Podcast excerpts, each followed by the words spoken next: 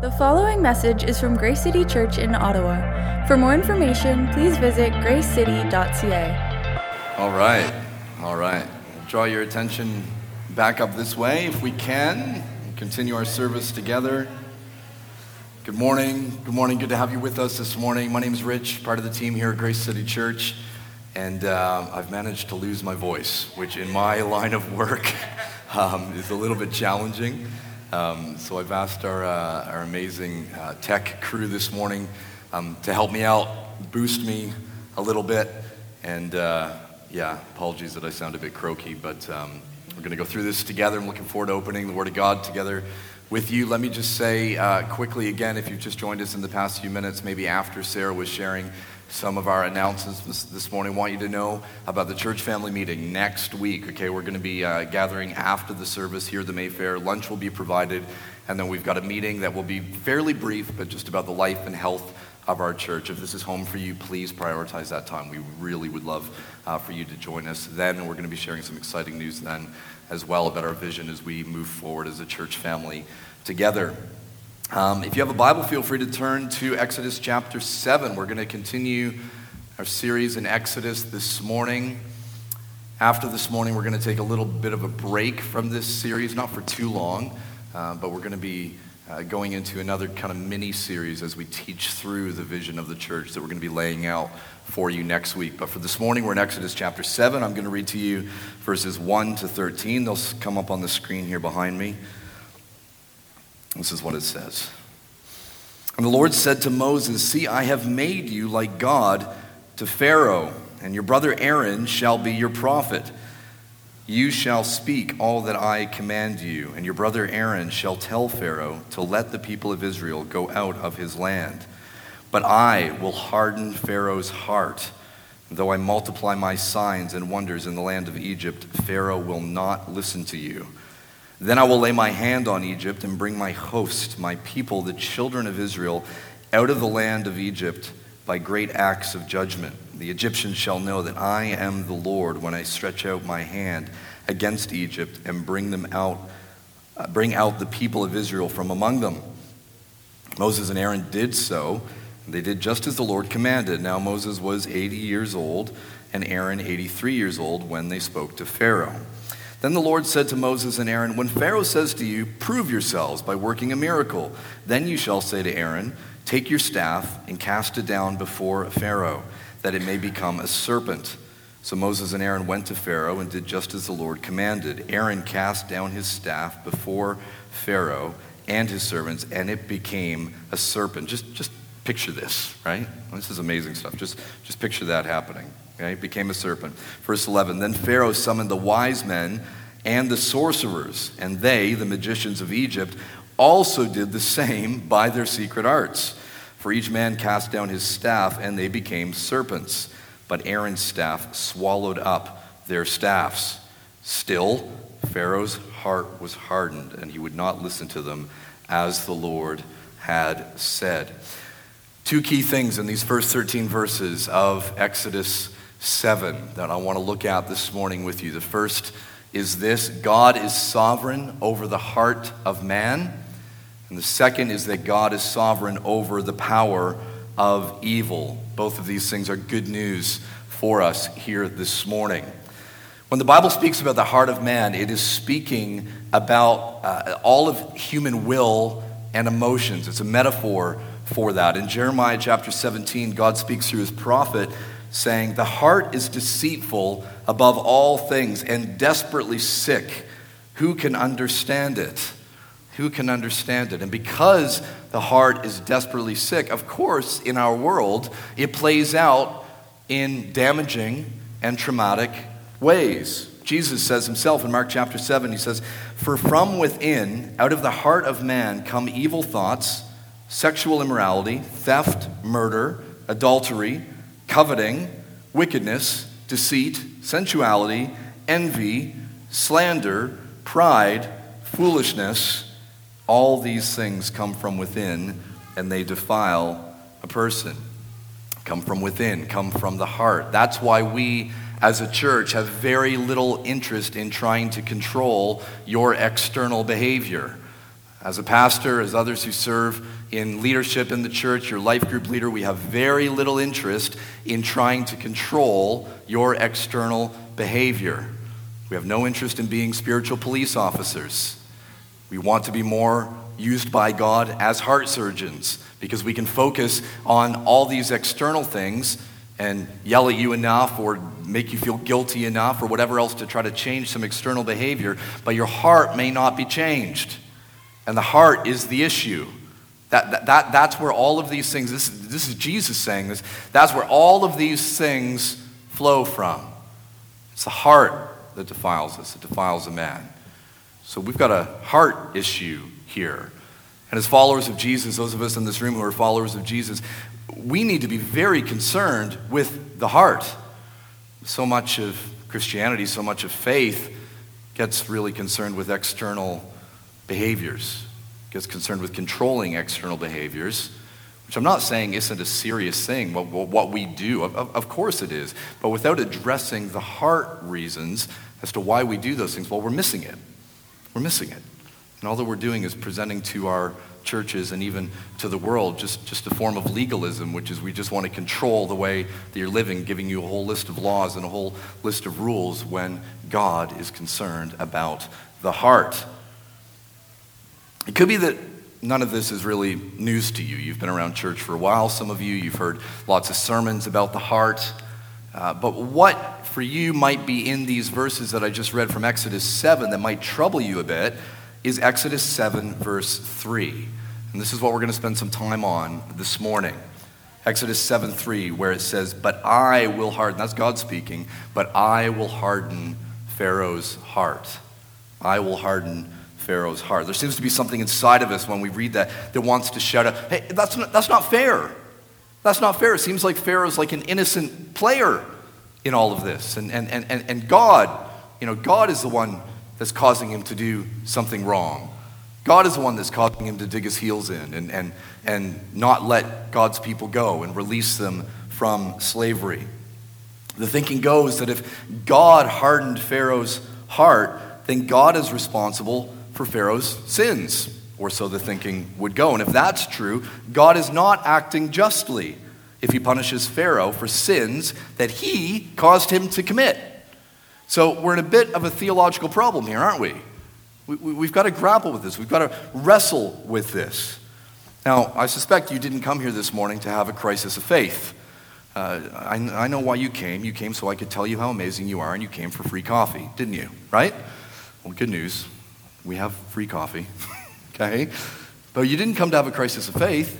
So how do we, how do we deal with this? Are, are, are we going to entertain this notion of a God causing Pharaoh to do evil? Does God cause some of the evil in our world? Does, does God cause you to do evil? Does God cause me to do well, No. No. And we need to look at this because there's thinking that can easily start coming in that starts pointing us in this direction. So, how do we understand this? Preachers and scholars over the years have, have tried to downplay this text, and, and this is, we're in Exodus 7 at this point in the series, but this isn't the first time where we read that God hardened Pharaoh's heart. But this morning I am wanting to spend more time on this. Many have tried to explain this away. The thing is, Scripture doesn't try to explain it away. It doesn't. Scripture doesn't try to explain it away. We, we have to engage with this. And there's an opportunity for us to submit ourselves to the Word of God, even when it is uncomfortable. So, how do we understand this? I want to give you three things that I hope will be helpful. Firstly, we have to understand that at no time was Pharaoh's heart pure. Okay? At no time was Pharaoh's heart pure, which means that he is not innocent. Scripture teaches us that the only way to be declared innocent by a perfect and holy God is by grace through faith. Without that, Pharaoh and you and I continue on with our deceitful hearts that are desperately sick. That's Jeremiah 17 that we looked at. That's the only way for our hearts to be made pure. So we need to reject the idea that Pharaoh was innocent in this. He, he's not. And apart from Christ, neither are you, and neither am I.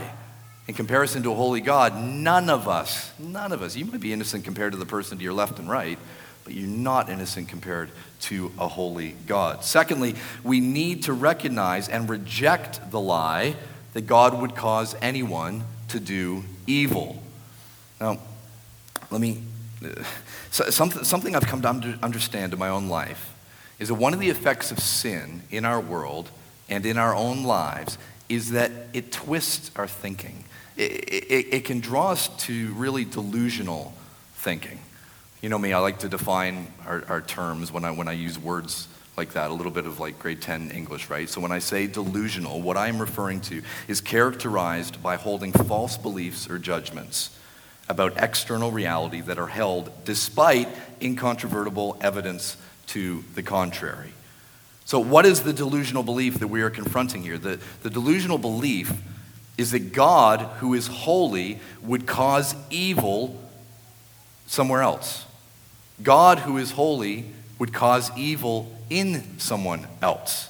Jesus had to address this very belief himself in Matthew chapter 12 when some of the religious leaders accused him, after he did a miracle, of, of his powers coming from Satan. Like Jesus had to deal with this. Listen to these verses from Matthew 12, starting at verse 22. Then a demon oppressed man who was blind and mute, was brought to him, and he healed him, so that the man spoke and saw.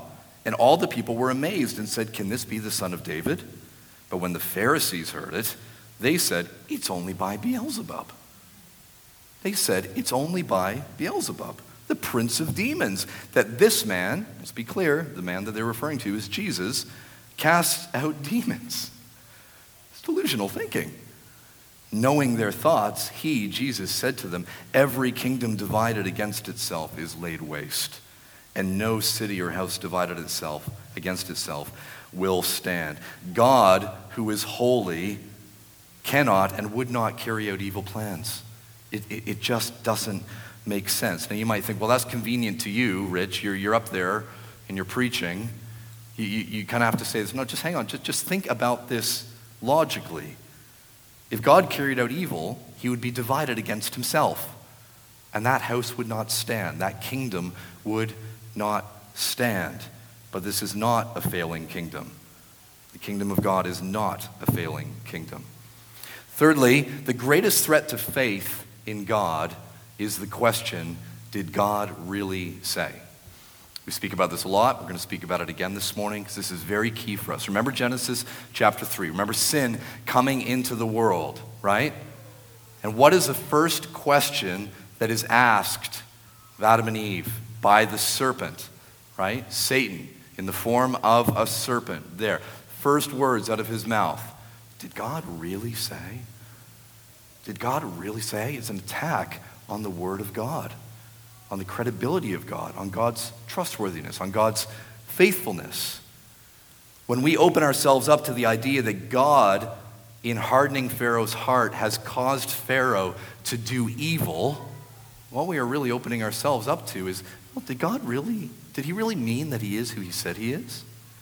Because we have to hold this in the entirety of Scripture. Take Deuteronomy chapter 32, verse 4, for example. Moses, this, this is a song of Moses. Moses is singing this over the people of Israel, describing God. Remember, Moses, the prophet, right? God has put this song inside of him by the power of the Holy Spirit. He sings out, The rock, his work is perfect, for all his ways are justice, a God of faithfulness and without iniquity, just and upright is he.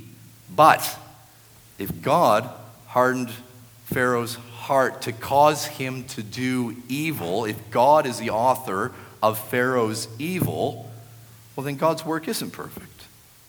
Is it? Well, that doesn't make sense. It's also not just. That's not without iniquity. That's not, not upright conduct.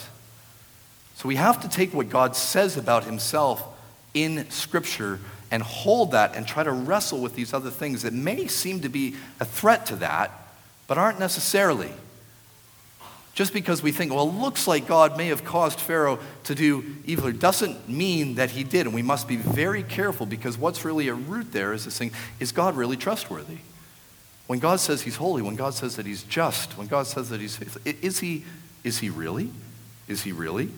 The point is this Did God really say, may not sound very dangerous as a question, okay? Did God really say? And you can almost hear the tone that the serpent is using there. It's like an emphasis on really. Did God really say? Snake, right? It's got that hiss. Did God really say? I mean, it sounds, it sounds appealing. It, it, it, it sounds like an invitation to have an open mind, doesn't it? Did God really say? It may not sound dangerous, but that's exactly why it is so dangerous. The serpent we read in the verses before is crafty. He's crafty. Interesting that Satan in the garden doesn't show up as a Rottweiler, barking loudly. Oh, scary, aggressive. It's a serpent. And we think serpent's bad, bad, bad. Well, n- not, not then. Not then. This stuff hadn't happened yet. Okay, the curse hadn't come into the world yet. That animosity between humanity and the serpent, particularly between the woman and the serpent, hadn't entered into the world yet. So the serpent's there just as another creature. It's not a Rottweiler. Crafty, with that hiss. Did God really say? Did God really say? Church, I want you to know that if any preacher should ever come into this church and stand up here on this platform and try to tickle your ears and start moving in a direction of church, uh, look, did God really say? I like if I could build a legacy into us as a church, I would install like giant red flashing lights up here. I would install a full alarm system. And if a preacher came in and said something, God really say? These big red flashing lights would start going off. Wow, wow, wow. The sirens would start going off. And that person, what, what's going on? And you would all look up and go, oh, no, that's, that's, just our, that's just our bad theology alarm going off. That's our false doctrine alarm going off. Because we here in this church, we are going to take God at His word. I really want to press this into you, church. This is one of the most pastoral things that I can do for you ever, ever, is to do all that I can to encourage you to take God at His word, even when it's uncomfortable. Even when culturally or wherever else things seem to be pointing in a different direction, even when all others are saying, well, no, but eh, did he really say that? Did he really mean that? Let's just, let's just deconstruct this. Oh man, if I hear that word one more time, we need to be careful. We need to be careful. If we give ground in this, did God really say? We will end up, as Natalia was sharing with the kids earlier, we will end up not on a firm rock of a foundation, but on sand, and we will sink quickly. This is our foundation. Is it church? Okay, good. It needs to be. Because everywhere we go, there are going to be things that are going to be fired at us that are going to be asking that question. Did God really, did he really mean that? We need to hold firm. We need to hold firm, and we need the help of the Holy Spirit. I, I, I hope my point's coming across here, okay? I got like no voice left, but like I, I would rather deconstruct an angry shark, okay, than I would try to deconstruct the voice of Yahweh. I really would. I really would. We can trust him. We can take him at his word. That is the safest place that we can be. It brings us to this crucial distinction, and that is this the hardness of heart. Hardness of heart is the sin of man, but the hardening of heart, hardening of heart is the judgment of God. We must be clear that the Bible tells us that God hardened Pharaoh's heart. This is an act of judgment against Pharaoh, where God hands Pharaoh over to his pride and over to his evil desires. We see cases of that happening in Scripture. There are times when God will withdraw the grace of his spirit from an individual or even a group of individuals and hand them over to Satan. This is and should be a terrifying thought. But, friend, if you're here this morning and you're hearing me say that, and I know it's uncomfortable, I know it is, but if you're hearing me say that and you're thinking, oh, I, I hope God would never do that to me. God would never do The very fact that you're thinking that is evidence of the Holy Spirit of God on you. Because those who have been handed over, their hearts are so hardened. Their hearts are so hardened that they would not hear the voice of God and repent. They may be broken, but brokenness is not the same as repentance. We're going to see that later on in this series. Pharaoh, finally, I mean, we all know the story to some degree, I think, releases God's people. But it's because he's come to a point of brokenness, but not a point of repentance. It's still about him and the threat to him. He doesn't turn to God. He doesn't turn to God. The hardening of heart is the judgment of God. There is no true repentance without the softening and the changing of one's heart. Now, I said this text was ultimately about two things here. The first is God's sovereignty over the heart of man, the second is God's sovereignty over the power of evil. And we've already been touching on this a little bit. Because I'm not able to expound on this fully because of time this morning, this, this is a theme that we see repeated all throughout the Exodus story is God's power over evil. But just touching on it briefly here this morning, God is, is in what we see happening with Pharaoh and, and Moses and Aaron appearing before him. Like, this is amazing. I, I, like, God is actually showing off here a little bit, I think, and it's just awesome.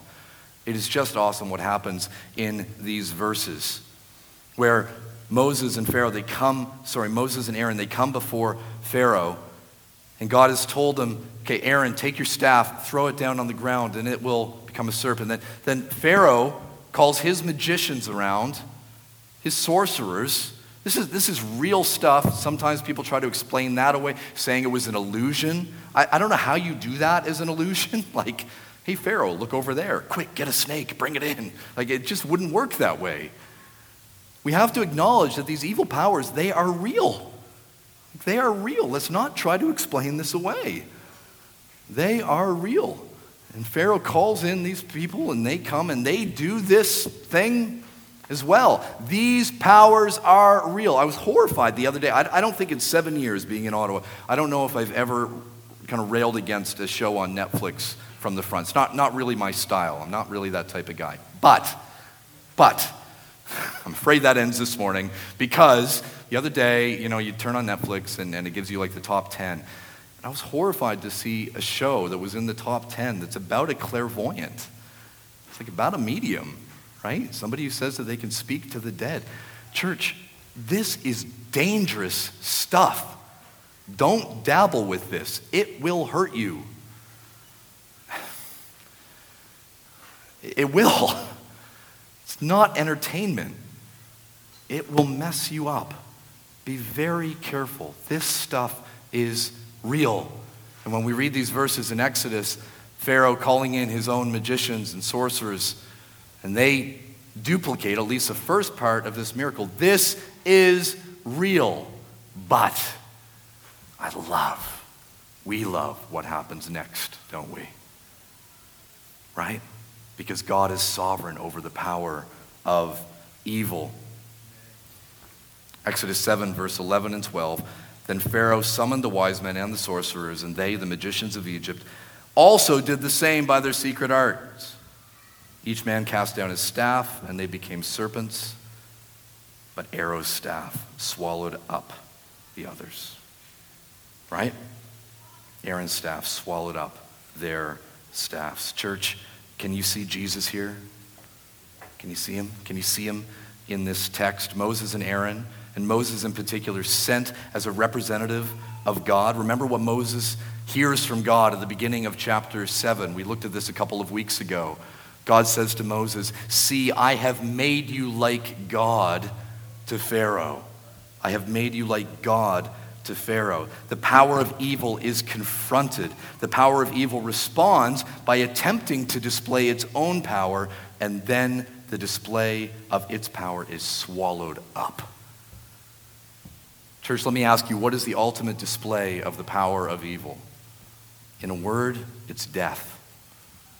In a word, it's death. 1 Corinthians chapter 15, verses 54 to 57. It's actually quoting from Isaiah and other texts in the Old Testament. Paul says, When the perishable puts on the imperishable, and the mortal puts on immorality, then they shall come to pass the saying that is written Death is swallowed up in victory, swallowed up. They knew this story.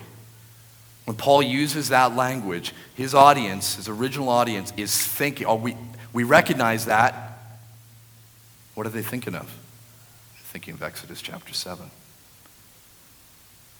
We've, we know this. We've seen this somewhere. The story sounds familiar. But ultimately, ultimately, it wasn't about what was happening in Pharaoh's courts. Ultimately, it's about Jesus. Ultimately, it is about Jesus. The sting of death and the power of the sin is law. But thanks be to God who gives us a victory through our Lord Jesus Christ. Exodus 7, once again, is the gospel in miniature. In Exodus chapter 7, Aaron, a representative of God, throws down his wooden staff, which does what? Turns into a snake and swallows up the other snakes. In Christ, God Himself comes to earth, is laid down on a wooden cross that He is nailed to. And in that act of being crucified on the cross and being put to death for your sin and for mine, death is swallowed up in victory. This story in Exodus 7 is about Jesus Christ. The story of the serpent, of Aaron's staff becoming a serpent, swallowing up the others, is a pointer to Jesus. Praise Jesus. Praise Jesus. God is sovereign over the hearts of man.